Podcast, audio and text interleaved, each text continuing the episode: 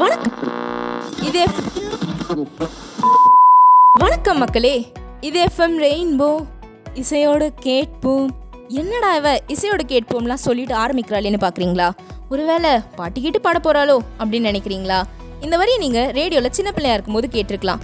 ஏன் சில பேருக்கு இது ஃபேவரட் ட்ராக்லைனாக கூட இருந்திருக்கலாம். அந்த காலத்தில் எயிட்டிஸ் கிட்ஸோ சரி நைன்டிஸ் கிட்ஸோ சரி அவங்களோட தனிமையான நேரத்தை ரேடியோட தான் ஸ்பெண்ட் பண்ணுவாங்க.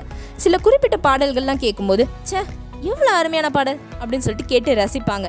அட ஆமாங்க.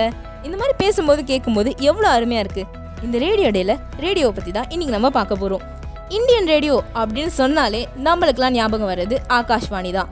ஆனால் அப்போல்லாம் மேக்ஸிமமாக அதில் நார்த் இந்தியன் சாங்ஸ் தவிர எதுவுமே ப்ளே ஆகாது. இப்போ இருக்கிற மாதிரி டிவி மொபைல் எதுவுமே இல்லை. அந்த காலத்தில் ரேடியோ மட்டும்தான் என்டர்டெயின்மெண்ட்டே அதனால ஹிந்தி பாட்டு கூட நல்லா தானே இருக்குது அப்படின்னு கேட்க ஆரம்பிச்சாங்க. ஆனால் அப்போ இருந்த சிலோன் எஃப்எம்ல நிறைய தமிழ் பாடல்களும் போட ஆரம்பிக்க இதுவே நல்லா தானே இருக்குது அப்படின்னு நம்ம ஆளுங்கெல்லாம் சிலோன் ரேடியோவில் இருக்கிற இண்டிபெண்ட் மியூசிக்லாம் கேட்க ஆரம்பிச்சாங்க.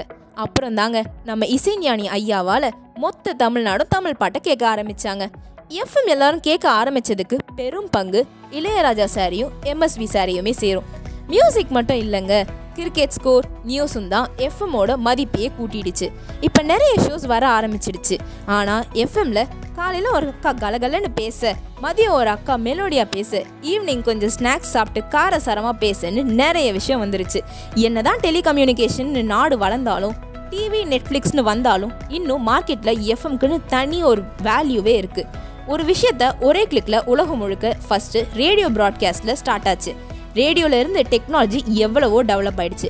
அவ்வளோதான் இனி ரேடியோ அழிஞ்சு போயிடும் அப்படின்னு நினைக்கிறப்ப தான் நம்மளை டெவலப் பண்ணிவிட்ட ரேடியோ நம்மளும் கொஞ்சம் டெவலப் ஆகணும் அப்படின்னு ஒரு விசுவாசத்தில் இப்போ டெக்னாலஜி ரேடியோ ப்ராட்காஸ்டிங்கை டெவலப் பண்ணிகிட்டு இருக்கு. நீங்களே சொல்லுங்க. ரேடியோ அதாவது நோக்கியாவில் இருந்து நோபல் ஐஃபோன் வரைக்கும் எல்லாத்துலேயுமே வந்து எஃப்எம் ரேடியோ இருக்குல்ல? இங்கே நிறைய பேருக்கு ரேடியோ கார்டன் ஆப் பற்றி தெரியுமான்றது தெரியல. சில சில இடங்கள்லாம் வந்து சில ஃப்ரீக்வன்சிஸ் சரியாக கிடைக்காது. இதனால் நமக்கு பிடிச்ச சேனல்ஸோ ஷோஸோ இல்லை பாட்டோ வந்து கேட்க முடியாது. பொதுவாக இப்போ பல பேருக்கு ரேடியோ வெறுக்கிறதுக்கு காரணமே அதுதான். பட் இந்த ரேடியோ கார்டன் ஆப்பு அதெல்லாம் உடச்சி தள்ளிட்டு வேர்ல்டு வைடு இருக்கிற எல்லா ரேடியோ ஷோஸையும் கேட்க உதவியாக இருக்குது இதெல்லாம் ரேடியோ ப்ராட்காஸ்ட் சர்வீஸ்க்கு எவ்வளோ பெரிய ட்ரிபியூட் தெரியுமா? ஸோ இந்த அளவுக்கு ரேடியோ இன்னும் ஸ்டேபிளாக இருக்குன்னா அதுக்கு காரணமான டெக்னாலஜிக்கு ஒரு பெரிய தேங்க்ஸ் ஏங்க இது நீங்கள் கவனிச்சிருக்கீங்களா? பொதுவாக ஆறு ஏழு பேர் சேர்ந்து கான்ஃபரன்ஸ் கால் பேசும்போது அதில் ஒரு ரெண்டு மூணு பேர் மட்டும் தான் பேசிக்கிட்டே இருப்பாங்க. அதை உட்காந்து மற்ற எல்லாரும் பொறுமையாக கேட்டுட்டு மட்டும்தான் இருப்பாங்க. ஆனால் ஏன்? ஏன்னா அவங்க பேசுகிறது அந்த ஃப்ளோ செம்ம இன்ட்ரெஸ்டிங்காக இருக்கும். ஆனால் ஒருவேளை யாருமே பேசலைன்னா இன்ட்ரெஸ்டிங்காக இல்லைன்னா கொஞ்ச நேரத்துலேயே அந்த கான்வர்சேஷன் சரி டாட்டா பாய் பாய் அப்படின்னு சொல்லிட்டு போயிடுவாங்க.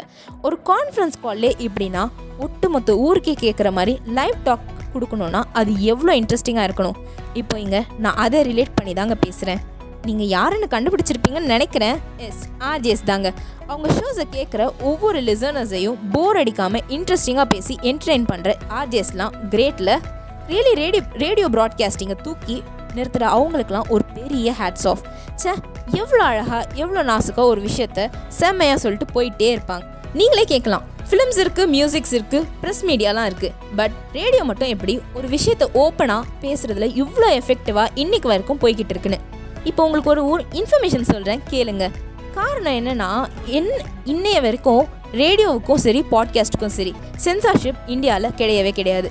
எயிட்டிஸ் கிட்ஸோ சரி நைன்டிஸ் கிட்ஸோ சரி டூ கே கிட்ஸோ சரி எந்த கிட்ஸாக இருந்தாலும் பாட்டு கேட்குறதெல்லாம் ஒன்று தாங்க ரேடியோவில் பாட்டு கேட்குற சுகமே தனி தான் ஸோ நானும் ரேடியோவில் போய் பாட்டு கேட்க போகிறேன் நீங்களும் போய் பாட்டு கேளுங்க என்ஜாய் பண்ணுங்கள் ஸோ இப்போதைக்கு டாடா பாய் பாய் சொல்லிட்டு உங்களிடமிருந்து விடைபெறுவது உங்கள் தீப்பு